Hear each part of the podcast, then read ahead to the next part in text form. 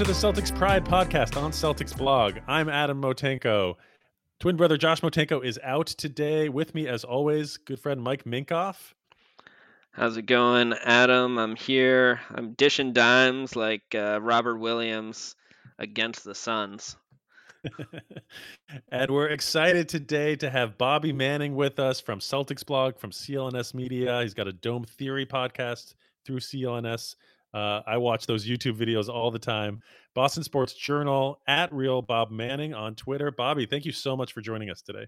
What's up, guys? It's good to be here. Appreciate the work you're doing here on the podcast side on Celtics blog and uh, all the good conversation we always have on the Slack. So it's good to finally talk to you guys uh, vocally, I guess I'll say.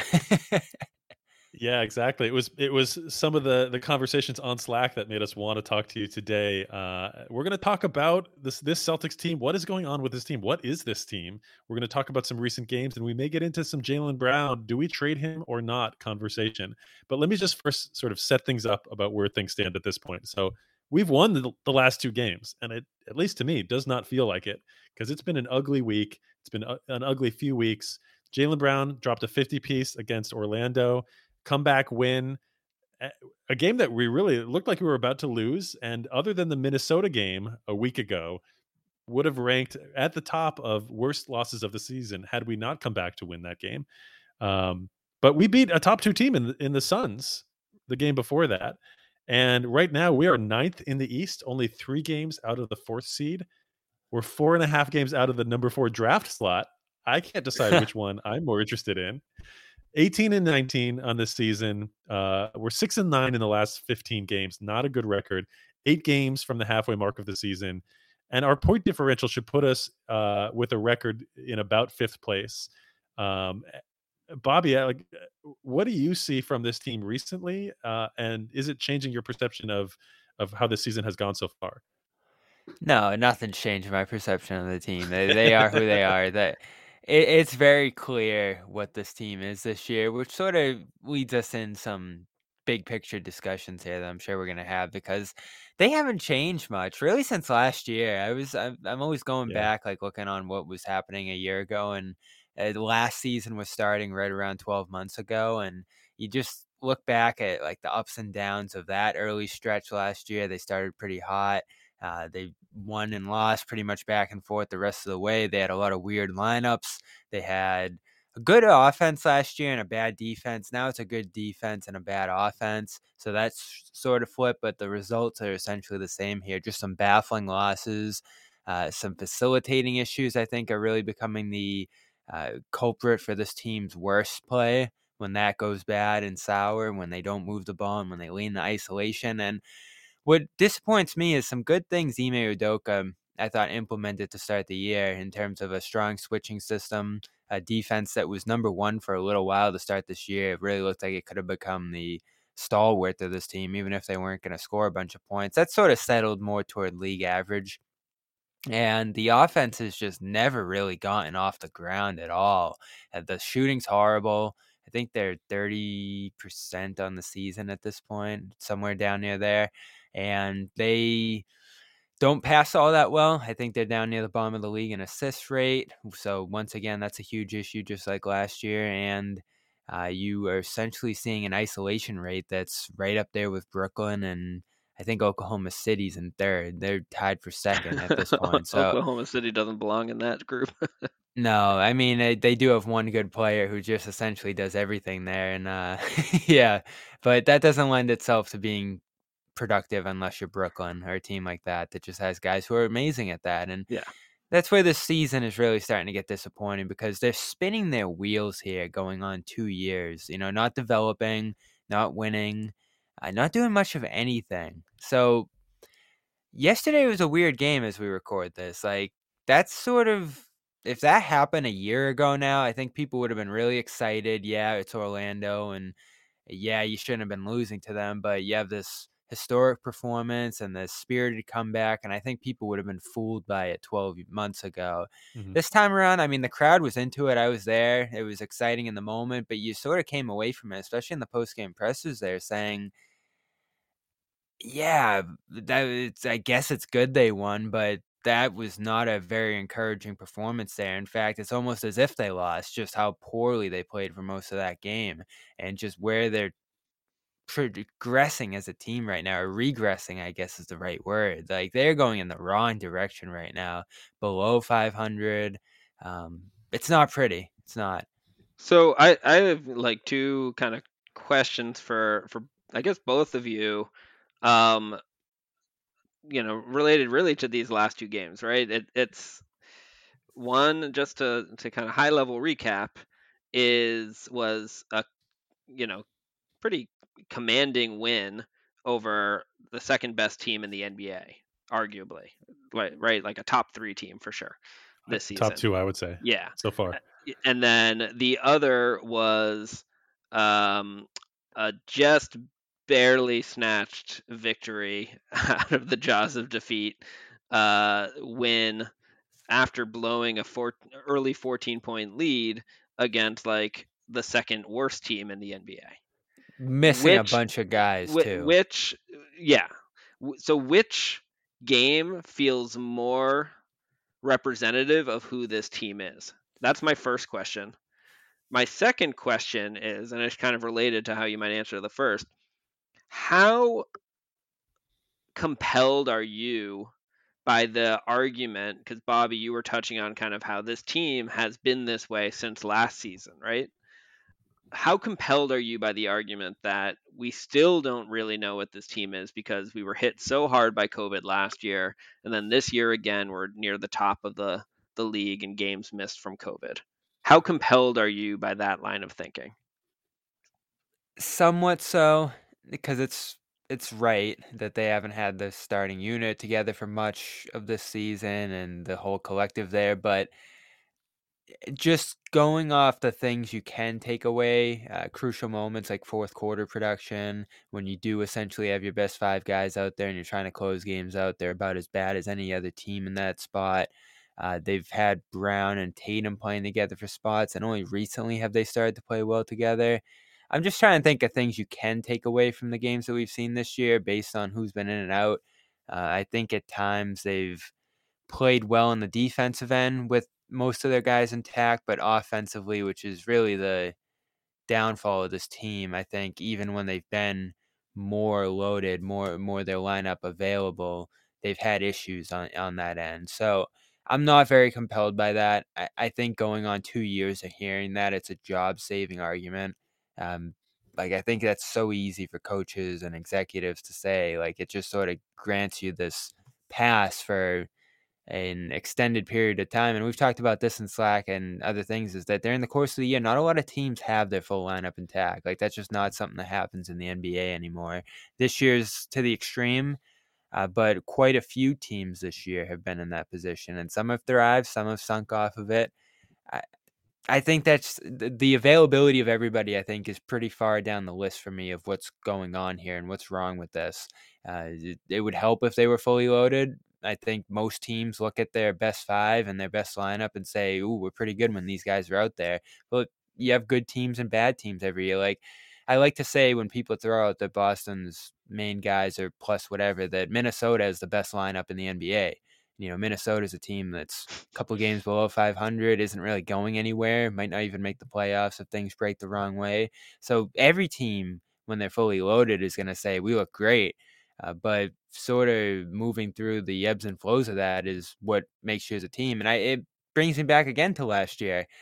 The way that roster was constructed, and really the way this one is too, wasn't well built to survive a COVID year. Like not a lot of reliable depth, not a lot of guys that can come up off the bench and replicate the production of your main guys. Uh, so that's sort of the thinking in evaluating a team, right? Like depth matters too. Like sustaining injuries matters. Those are things that are going to happen. I mean, teams that made the deepest runs of the playoffs last year dealt with some major losses. So that's just something that every team goes through during a year. I, would say. Mike, I, I want to remind you that the starting lineup of Kendrick Perkins, Rajon Rondo, Kevin Garnett, Paul Pierce, and Ray Allen has still never lost. I don't know why you're reminding point... me. I, I, I wasn't saying this is a, something I believed in. I was asking whether it's something you guys believed in.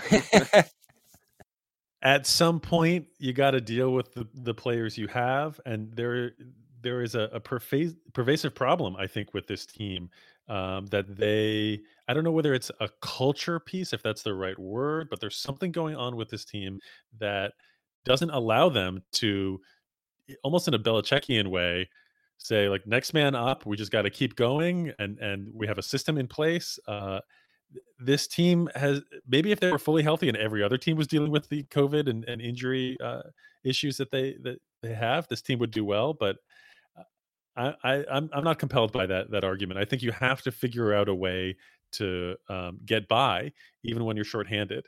And this team has really struggled to do that, and it, it almost seems like has leaned on that as an excuse. Um, or a re- reason why, whether it's just internally or also externally. It's it's and, it's it's it's it's so happening for too easy to say. Like you can't you come out of games where you you don't look right, and I, I hate hearing it because Ime's not a guy who makes many excuses. I think overall he's tried to soften his No. messaging a bit because he realized in this Boston market and in this NBA media landscape that you know any criticism is going to be blown up tenfold. And I don't think he wants it avalanching on these guys like it did earlier in the year. So I think he's trying to mix in some uh, qualms about his uh, his criticisms there. He mixes in some tough talk while also acknowledging things that are going on there. I think that's part of the strategy he's going for there publicly. Uh, but you look at like the Minnesota game and just how shorthanded they were when they beat you, and LA missing so many key guys on their end. Cleveland in that game, that was essentially a free win with the lineup that they were putting out there for that one. So you have run into a number of teams this past month, especially where you were giving massive breaks and you weren't able to take advantage. And I don't think there was any game in particular where the Celtics were particularly undermanned. I like it's just a league wide thing that's going on right now, and uh, they haven't been able to go to the next ball handler. Uh, you know, lift up and integrate their youth effectively. Peyton Pritchard has played a little solid here or there it is frustrating to see almost the entire team move in and out of protocols like it has over the last month. Like that's something I agree with Ime about is that it's tough to build lineups and rotations that way. I don't think we have a good feel for like who plays together well on this roster. Uh, so that's what I'll give them, I guess, in that sense. But you look at the numbers for last year, uh, the the injury numbers for last year. The Celtics had by far the most in the league. People miss games because of COVID. I, I was using it as an excuse last year, and I thought it was more reasonable because of that disparity. This year, I'm looking at this team, and I'm like, even the players, some of the players that came back this year, these most of the team has played together for years and they're still like in in the Orlando game in the second quarter they were turning the ball over like it was the preseason game like Marcus Smart was passing it to Jaylen Brown and they were not connected and it went out of bounds turnovers like that should not be happening with guys that have been playing together this long and they have not played a, uh, like the the replacement players they've had uh, they they haven't really played them except in garbage time. So the the guys getting real minutes on this team are, are part of the rotation. Yeah, and that's not true for other teams. They've they've had a lot more uh, losses and have had to substitute players that are not used to playing with. Yeah, with you you've always had at least some of your regular contributors in there. I guess is the point. So one thing, Adam, uh, that that you said a little bit ago, um, that I think is kind of relevant, and I think it, it, it gets into this important question of uh, starting to try to figure out what the team is and and how we weigh these variables. But you you mentioned like the the issue the team seems to have had with this quote unquote next man up mentality, and I I wonder, and maybe this is a little bit far fetched. You guys you guys tell me, but if part of the issue that the team has is you know if if it's a Tatum or a Brown that are out, right? They're the primary creators for the offense. Um, often and and arguably too often because we saw what happens when you put the ball in the hands of the bigs and like Robert Williams and even uh, Al Horford who led the team in assists against the Suns where we were, were able to don- dominate through kind of using their primary creation. But if we if we say Tatum and Brown are the primary creators, you know, they play in a way that that, that isn't always generating easy looks for others. Or not they're they're not always making the the easy pass, they're not always kind of staying within the offensive system.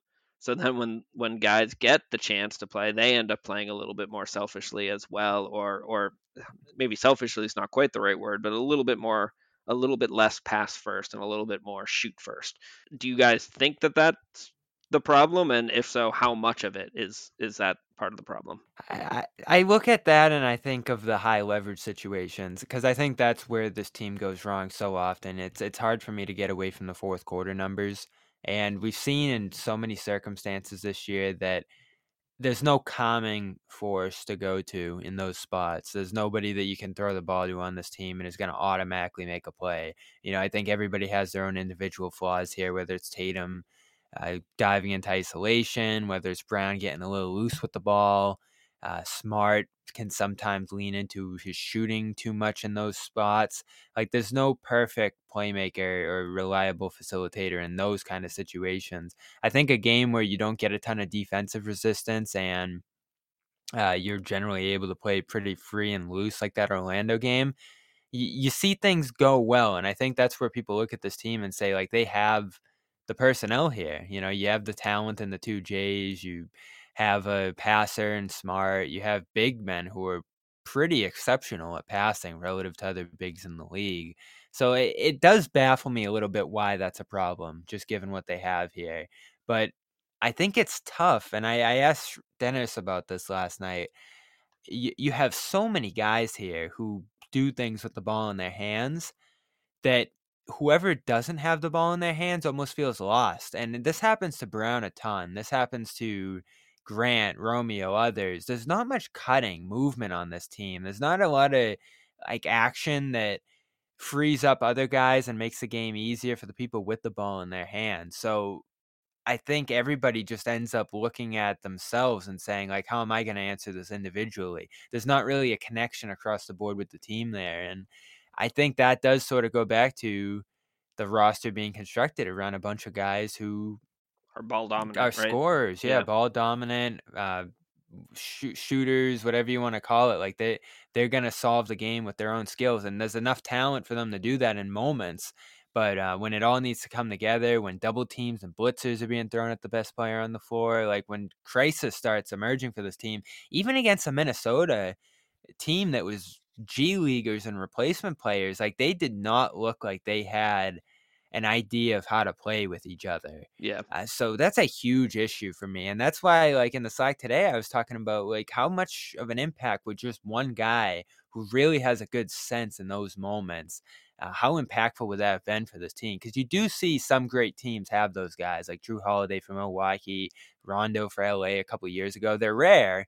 Uh, but you can go out there and find those guys, and they haven't made a big effort to do so in recent years. Yeah. Well, I've been I've been clamoring. I mean, I I asked on the Slack last year uh, if if Lowry would be better on our team than Kemba. Um, I won't name names, but I will say that the prevailing sentiment was against getting Lowry over Kemba. I think the answer today would be a little different. A little uh, bit of Lonzo too. Yeah, I've been. I was definitely Lonzo's very pro Lonzo. Uh, I've been. I've, I was pro Rubio before he got hurt. Because um, I fully agree on the connector. I just have one quick comment about Smart. Uh, so I was also like one of the very earliest uh, proponents of Smart getting a getting a chance at our point guard. I actually didn't think we should get Kemba initially when we made that trade because I wanted to see the the smart Tatum Brown Hayward core, and I thought that would have fit really well together. But if Smart doesn't stop with these no look passes to to the other team, I might lose my mind. like he needs to get that out of his game. Uh, I think he will probably by the end of the season, the same way he no longer takes nearly as many bad threes as he used to. Um, he likes the flash. Sometimes they're beautiful, but he had like three or four turnovers last night against Orlando, uh, trying to make the flashy pass. That just did not work. Yeah, Jaylen a little bit too, going behind the back to. I think it was Richardson on that play. Scary. That scary, was risky. That was risky. He hit it. Seven turnovers before that. Yeah. yeah. Uh, that's the clearly the issue with this team. I think is that they don't have a sense of where they're going in that spot, and eh, I do find it interesting that they just have so many people in that position. You know, Tatum and Brown, they're trying to uh, develop in those spots, and Schroeder and Smart are two guys who lead the team in ball time. But you also have Richardson, Horford, Rob. Like they're up and down the lineup. There's guys that can do this, but nobody steps up and excels at it. Uh, so you wonder what the answer is there. Like, do, do, do you go shoot heavy? I thought it was interesting that the Celtics put a bunch of shooters on the floor against Orlando. They they sort of try to go with lineups that accentuate whatever shooting they do have on this team. I think that sort of leads toward you not having your best players on the floor uh, at one time. But that shooting issue, the finishing issue around the playmakers right now is so uh, deep and impactful on this team's offensive outcome right now that I, I was glad to see Ime start to try that a little bit because people have been screaming for that throughout the year, just putting Nesmith in, putting Hauser in, guys who have some sort of shooting pedigree out there. And I think that they've definitely eh, started to consider that more because the shooting just how many times have they lost games this year and said, oh, the shot just didn't go in? And then the most extreme example was that Clippers game.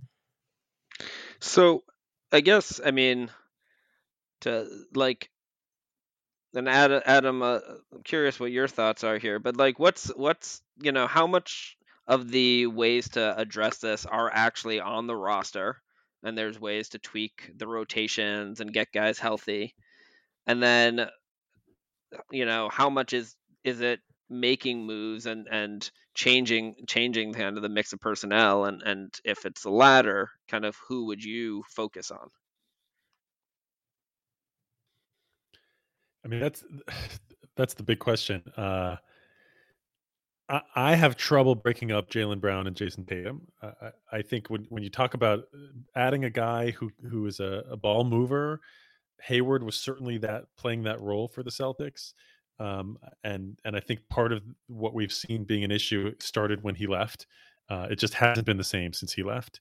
And uh, I think you when you get guys who play a lead role in the offense, who have that passing gene, that is contagious.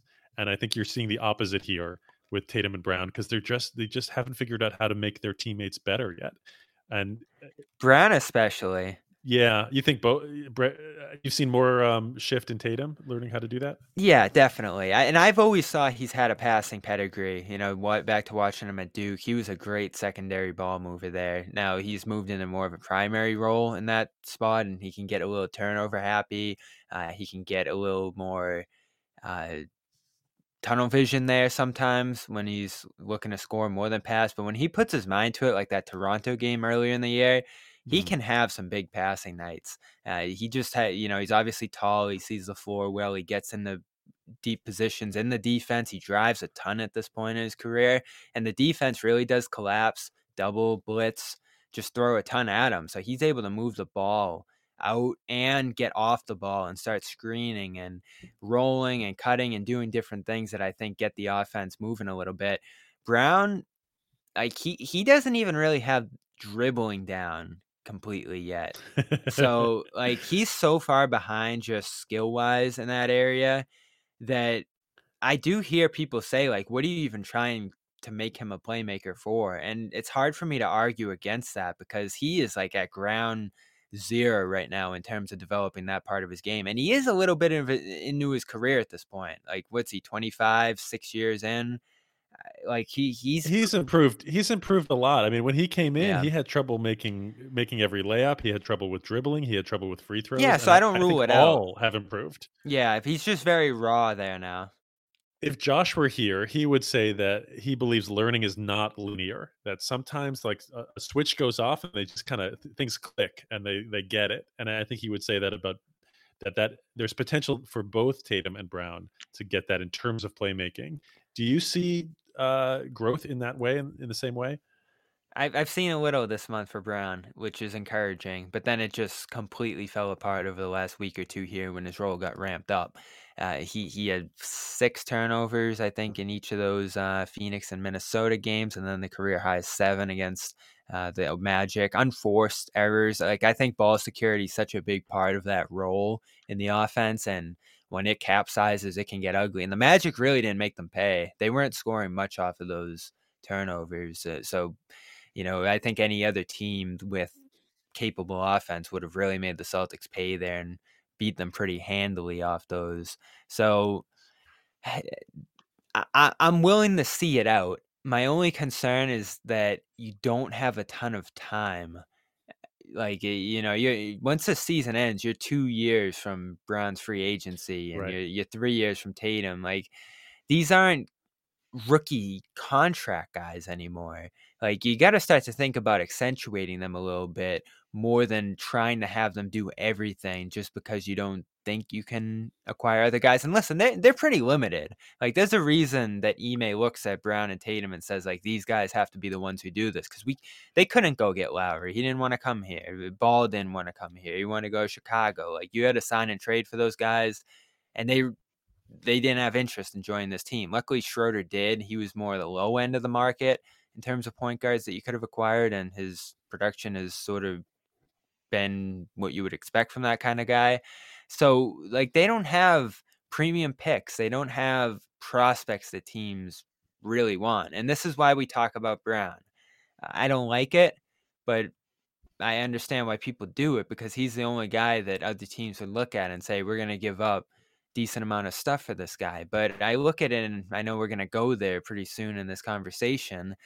But I, I, look at it it's like if you're really trying to accentuate your two great players here and those two great players are what makes you special, what's kind of what's the point of giving up one of them? You might feel better about the roster as a whole, but you you don't have what's special there. So that's why I understand what they're doing with Brown and Tatum. It's just they're so early into this and they've they've only shown minor spurts in that playmaking area that it does make you wonder if they're just sort of like punching the wall by trying to make these guys do these things and you, would feel better about having a passer who can set them up and some shooters around them and just things that would make this roster around them a little better and make the whole thing hum a little bit more.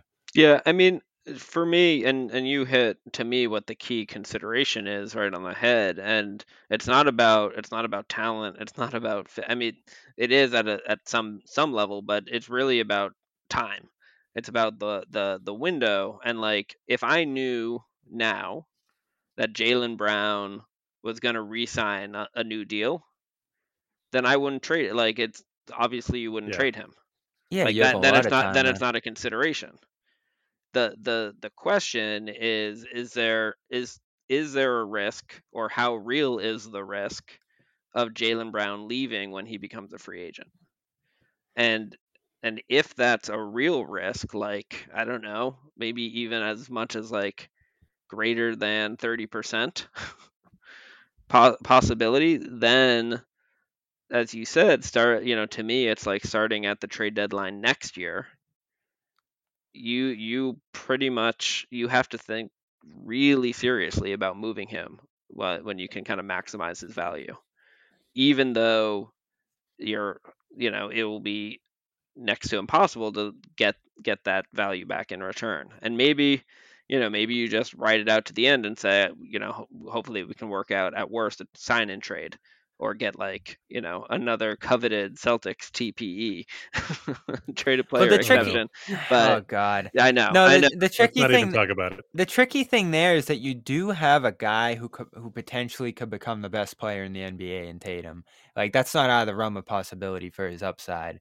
So you do want to have keeping him as the priority, right? Like you look at the two Jays, and listen, I've been the kind of guy who say who said Jaylen at his best can approach Tatum, but I think we've seen a little I, bit I of. think we've seen enough. Yeah, yeah. I, I, think we've seen the separation there. So you almost fixated a little bit more on Tatum than Brown and his future here. You want to keep Tatum here forever, and you want him to have the ability to lead this team to championship. So if moving Brown does get you what you need toward that goal, I'm open to it. Listen, I'm open to anything with fixing this team. Like they have been so stagnant. They're so far from developing their young guys, and they've been so far for going on three seasons now from contending that you can't look at what they have right now and say like, oh, they'll figure it out or this is working or you know when they're healthy, like we said at the beginning of the show, like this will look great. They they're not an NBA Finals contender right now, uh, even at their best, I'd say. And the East just keeps getting better. You know, Chicago has made that big move to jump up to the top. Uh, Brooklyn did it. Milwaukee has won a championship at this point. And then you have other middling teams here like Charlotte that are trending in an upward direction. You're trending down. Uh, so you can't look at this roster right now and say, like, oh, we're just going to wait it out and, uh, you know, we're going to hope it comes together and we're not going to take any risks here because the Brown free agency is almost a self fulfilling prophecy, right? Like, if they're still kind of in a crappy situation when he comes up, he'll, he'll probably leave if they're in a great situation, he might still leave because that's kind of how the league is right now. Like Durant left a champion in Golden State for who knows why. Um, but you're in a much better position if you're in if you're thriving as a team and contending for championships year in and year out uh, to keep them. So you, either have to this offseason like make an aggressive move with everything else you have to really consolidate here and that's what I've been writing about for a while now like I think you got to look deeply at moving smart and Rob and all the picks you have you have all your future picks. You got to kind of consolidate that into something that can help these guys win now or you do have to look at getting ahead on that Brown thing and this really is the time to do it right? When you're one year out gets a little trickier in terms of what you can get back and you know, by the time with what you just mentioned there, like from when free agency comes and you're scrambling to do a sign and trade, like you're gonna get absolutely nothing back from then. And then you're in the situation you were in with Kyrie and Al and Marcus Morris and Roger, where you've just lost all these guys for nothing.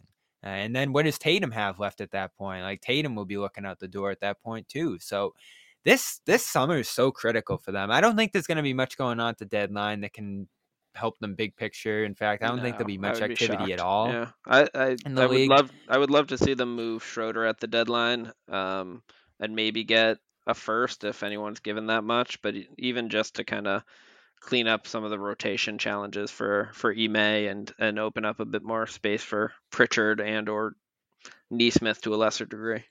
Yeah, I think you have to do that. If you don't know who who your young guys are by the end of the year, you, you've wasted even more time, and you make it harder on yourself in the off season too to do the things we just talked about, right? Because I, I, read the I read the Bleacher Report. I think it was Pincus who wrote it a couple weeks ago, and obviously it was coming from inside Boston that said like, "Oh, we have." Pritchard and Grant and Nesmith and Romeo. I forget the word he used exactly, but it was like these intriguing young guys. And it's like, all right, just because you say that doesn't mean it's going to be true. And it's not true. Like those guys don't have value around the league right now until they start to show yeah. spurts and still they until they carve out regular roles. And so you sort of have to force it the rest of the way here. Like I think a Schroeder trade is kind of a no brainer to make that happen.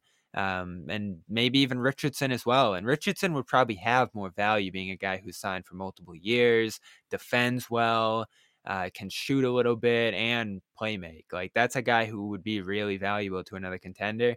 The problem is the Celtics have sort of been this weird spot where they're like fighting for the next seed or you know, I guess at this point it's trying to make the playoffs as a whole because they're sort of in that playing uh, tournament area there. So I don't know what they're really like digging into night in and night. It's almost like every game's life or death for them, even though there's like a big picture here that they really have to figure out. And they're not winning anyway, right? Like that's the problem here. They they're not. It's not like they're carving out these great seasons anyway, where you're like, uh, we don't want to start to subtract a little bit here.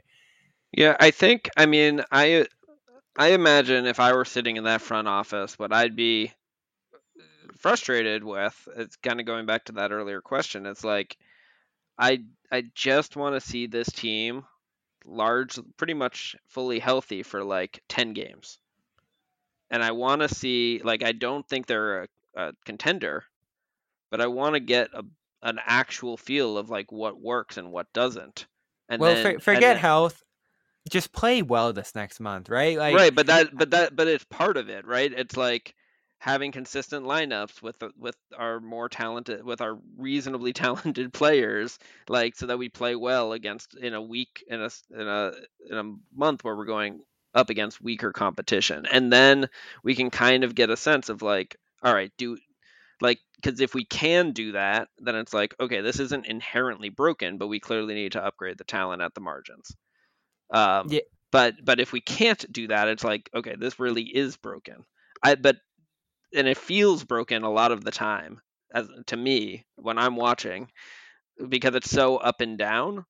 But if I was in the in the front office, I'd I'd have a really hard time knowing that it's so up and down because the fit is wrong versus some of these other external f- factors which are simultaneously feel like excuses and legitimate.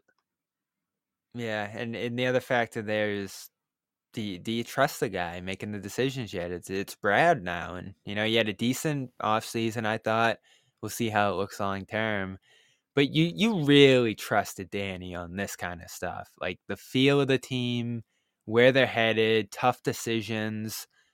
Even last year, the Fournier move wasn't great, but you were watching that team and you said they are just dying for a third wing right now. Like they are gonna completely fall apart here toward the playoffs and really get ugly if they don't add that extra like rotation guy here because the team was so thin. And he went out, made that move, made it for pretty cheap.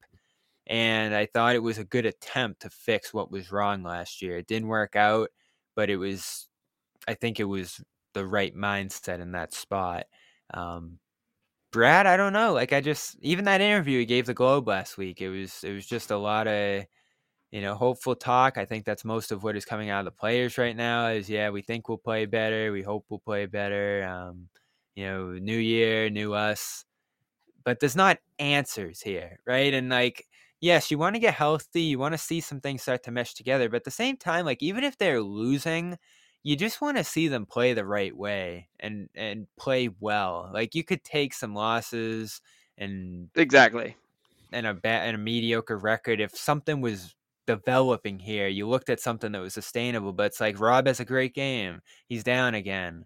You know, Tatum has a good passing game. Next game, he's nine for 28. Like the consistency factor there, especially for individuals on this team, is what you look at and say, like, this just isn't working right now. Both in how we play, like like how well we play, but how we play. Like I just want it would be nice if we consistently like played like the same type of offense. Like if we could just keep moving the ball and like getting into our offense quickly and you know getting the ball to the other side of the floor. And it feels like we do that if we do it well two games in a row. We like the team collectively rests on its laurel, laurel starts feeling itself, and then devolves into all of its bad habits. You just want to see, you know, can you do that at least nine games out of ten? Yeah, I just want to see these, and it was encouraging to hear you may say that they're going to start to mix in the young guys a little bit down the stretch of the year here, give some veteran guys some relief and stuff because you you have to see these guys. Good. You gotta yeah. you gotta make a decision on them. They've been here for too long. How long was Carson Edwards here before they finally let him go? like at Romeo at this point, I know he hasn't played a lot, but he hasn't shown many spurts either. How dare, how dare you put Romeo in the same breath as Carson Edwards? That's an insult to Romeo. Uh, we won't we won't abide that that Romeo slander let's, here. Let's see some spirits, you know. Like I just yeah. And he he had a nice one on Friday against Phoenix, and maybe that's what you can start to see a little bit more often from him if he's playing at that rate every day, game. But he's another guy who has a good game and then he's down again with illness.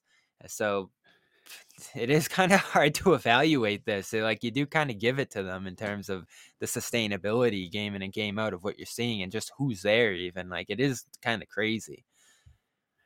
Bobby, do you think this team has a problem developing young players, giving them an opportunity to play, uh, or is it that they're, they're just not talented enough? I, I don't think there's any doubt that they have an issue in that regard. Uh, we've seen it under two coaches. Uh, Ime has sort of reflected a lot of Brad at this point, right? Like in terms of his mm-hmm. rotations, mm. the things he values. And Brad did say he was going to hire a coach that was similar to him with some subtle differences. And I think that's exactly what Ime's been. Uh, the I don't want to say rigidness because the guys he's playing are playing better than the young guys. So I don't think it's he's like going against the grain or anything there and just giving uh, the benefit of the doubt to the older guys there. I think he's playing the guys who have played best for the large part of the season.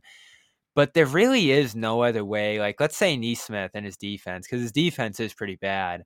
There's no way to improve that without playing him, and he hasn't gone the Maine Yeah. either. That's something you can do. I know that's sort of screwed up this year too, um, but he's just sitting on the bench more often than not. And Romeo, like he gets his spot situations, but he doesn't really have an opportunity to do much offensively when he's out there besides catch and shoot, and that's not really his forte. So you're not really putting him in a position to succeed. Grant like finally carved out a role for himself. Uh, that was largely on him. It felt like just mastering that corner three and knowing that like that's where he can find shots in this offense. And credit to him, like he's such an intuitive player and uh, reads the game so well on both ends of the floor that I think it was pretty easy for him to acclimate himself to this league on a bunch of different teams at this point. So he's not even a success story in terms of the Celtics development there. And then you do just look at the kind of guys that they've let go and have thrived elsewhere. And yes, opportunity in those spots like Miami and Houston uh, for Mathews and Houston and Max Strus and Miami and stuff like that. Like that lends itself towards success. Like there's a lot of great players in this league, and when they play a lot of minutes, they're going to play well. Uh, but how can you start to integrate these guys on this roster and have ways for them to be involved and get better? That's where they've really failed. I mean, look at Sam Hauser. There, there is no doubt that Sam Hauser is the best shooter on this team. When you see what he's done I in mean, Maine, and he, he yes, did he did hit the side of a backboard yesterday. But, I mean, he was- listen, I know, I know it's Maine, but he's up in Maine shooting over 40% on nine threes a game. Like that is not easy to do for anyone. Uh, and can you find something for him to contribute here? Because he hasn't played at all effectively this year. Like he's played two real games where he's gotten in for good minutes, maybe three. Uh, so listen, he's on the low end of that totem pole. Like the guys you really have to develop and integrate are Nesmith and Pritchard. Those are the guys that went out there and killed summer league that you had development plans for, and actually could impact this team in terms of what this team needs with shooting and wing play and stuff like that. And they've largely just been DNPs all year, which is so disappointing. And hopefully it starts to go in the other direction. I mean, these last two weeks, Nesmith was the last guy you want to see go out for as long as he has here. So that was a killer. But, you know, they've started to inch towards some progress with Pritchard, Langford, and especially Grant this year. So maybe it's turning around. Maybe these guys just stink. I mean, there's there's a chance that they got all bad guys. No, like there really is. But we need to find out though. We need to find you out. You gotta find out by the end of this season. You have to. Bobby, let me throw a couple rapid fire questions at you before we leave here. Mike, Mike, I think you'll get a chance to see some health. Uh, it looks like the team is getting healthy here, so I think you got a chance to see the team for a good month. Hopefully, fingers crossed, before we have to start making decisions about the deadline. But Bobby, you've you've been talking about um, keeping the Jays together for as long as possible for a while, and uh, talking about su- changing the supporting cast. So I'm, it's interesting to hear you shift that a little bit. Is there anyone on the market now? that you would consider trading Brown for? Simmons, Dame, I, I, don't know anybody else that that has been talked about. So the construction of a there's two constructions of a deal that actually made me raise my eyebrows a little bit. Simmons, no way. Like I, I think there's you, the one for one there makes no sense for Boston, and I don't think with how Philly has handled negotiations that they're going to give you more like Maxey and Curry and guys that could really help the Celtics. So plus they're competing with each other. There's not really a deal to be had there, I don't think. Uh, the two deals that raise my eyebrows a little bit are Memphis and Indiana. Now, Memphis, I don't think Memphis is going to give you Jaren Jackson. So I think you're probably out on that one because that's the kind of guy you look at who's so young, who's Yeah. so springy defensively, and just has so much room to grow and is kind of a different player than Tatum in terms of style that you could look at him growing into something and then getting a couple guys who support Tatum back, like let's say Dillon Brooks and maybe Desmond Yep. Bane or Brandon Clarke or something like that, and you end up with a more well-rounded roster and a premium young guy in Jackson who you can rest your hat on becoming your number two and an anchor on defense and all the rest. If I'm Memphis, like you, you do think about that a little bit, just in terms of like really ranching up, ranching up the uh, talent on your roster now to compete for a West title right now.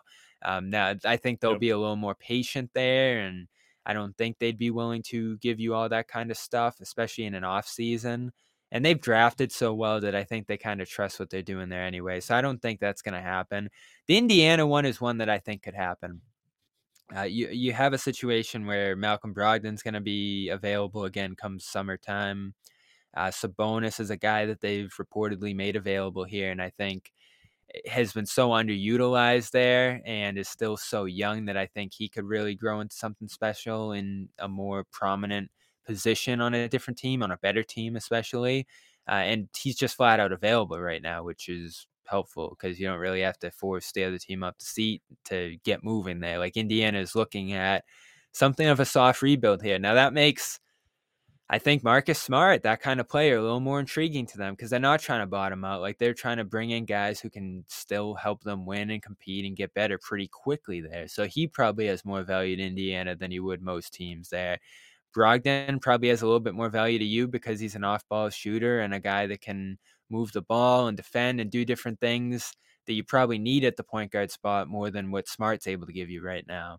Uh, so can you come up with a bigger deal there where uh, you get Sabonis, you get Brogdon, you get maybe one other piece there from Indiana, and you completely transform the core of your roster and allow Indiana to overhaul their roster, get a real st- young star in uh, Brown, and replace their point guard and Smart, downgrade a little bit, but bring in some intangibles and uh, you know, defensive anchors, all the stuff we always talk about with Smart there.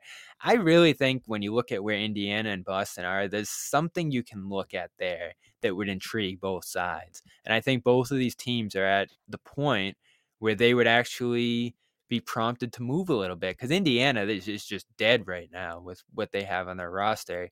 Boston, a little stuck too. So do you sort of just swap what you have there and you know, I hope it works out around TJ Warren and Miles Turner if you're Indiana and Jayson Tatum and Rob if you're Boston. It's it's a real possibility there, I think. Yes or no, the effort on this team was an issue in the beginning of the season. Has that improved? I haven't thought effort has been an issue all year, especially like you've seen Tatum and Brown on the boards. Not at the beginning? Toronto game, maybe um, the Chicago game, I guess. Like there were a couple moments, but it turned around so quickly there that I haven't been concerned about that at all this year. Um, maybe in moments for sure, eh, like when they go down early in the games and uh, you know have to go through a third quarter, second quarter low, maybe well, that's, spots. But that's the next question. Focus has been an issue. Have you seen them put 48 minutes together yet this season? No, and that's what you're waiting for. They they uh, may have against Phoenix. Didn't they lose the second half though? And I get you know it, it's 30, a great team so. though. You can play well against Phoenix and lose. Like uh, that I was mean, a really good win. That was a really good Phoenix win. is the closest. Is the closest, but that's like a poss- possible, not definite. Yeah, I'll give and, it to them. I'll and the only and the only instance in not just this season but the last season and a half. That's the kind of game that shows you how much Rob can raise this team's ceiling when he's at his best. Mm-hmm, and we haven't seen it a ton, but that's like one of the few like escape valves that they have right now is Rob really putting it together as a player because then you have a big three. Uh, so that's like what intrigues you about that game. Okay, final question. The the question we've been holding is what is this team? What is the problem? How you've got access, uh, you're at all the press conferences. How would you say that the front office or the coaching staff, how would they characterize or define the problem or define the issue with this team? Mm, I think it it goes back to playmaking and just having someone on the offensive end to consistently step up in that area. I've been talking about it a ton. We've talked about it a ton tonight. I think that's just sort of what sets the tenor of your team is having one guy to really lean on, and and they don't for the most part. I think um, I think you look at the performance of the best players on this team this year, and they just for much of the year haven't been good enough. Uh, I give Smart kind of a pass because I think he's done all the smart things so well this year, but he's not a good enough player to be your third piece there. Uh, so I think overall it's just guys playing at the level that they can play at for large stretches of these games. Like Rob's been so inconsistent this year. He really has. And Tatum started the year so terribly, and Brown's been so bad lately. Like those guys, if they just played as well as they can, you'd be at 500 or a little above at this point. And they've largely been there. And I think that's why this year is such a disappointment is that the guys you rely on just haven't been good enough consistently enough. And uh, I think you know, you can gripe about the roster around them and all the different stuff and the injuries and availability and all that, but they just have to be better. They really do. Well, if the question is the issue is playmaking, the answer is you either have to f- figure it out internally, which means that your best players need to lead by example and and lead the rest of the team, or you have to shift the roster. Bobby Manning, thank you so much for joining us. Uh, if you're listening this far, you are a part of Celtics Pride. Do not forget to rate, review, and subscribe. Follow us on Twitter. You can follow Bobby Manning at Real Bob Manning. Follow us at Celtics Pride Pod or individually at Mike Minkoff, at Coach Motenko. I'm not on Twitter. Thank you for listening, everyone. Go back and, and read Bobby's articles. He, he had a great one on Celtics blog about Pritchard and about Jaylen Brown uh, on CLNS.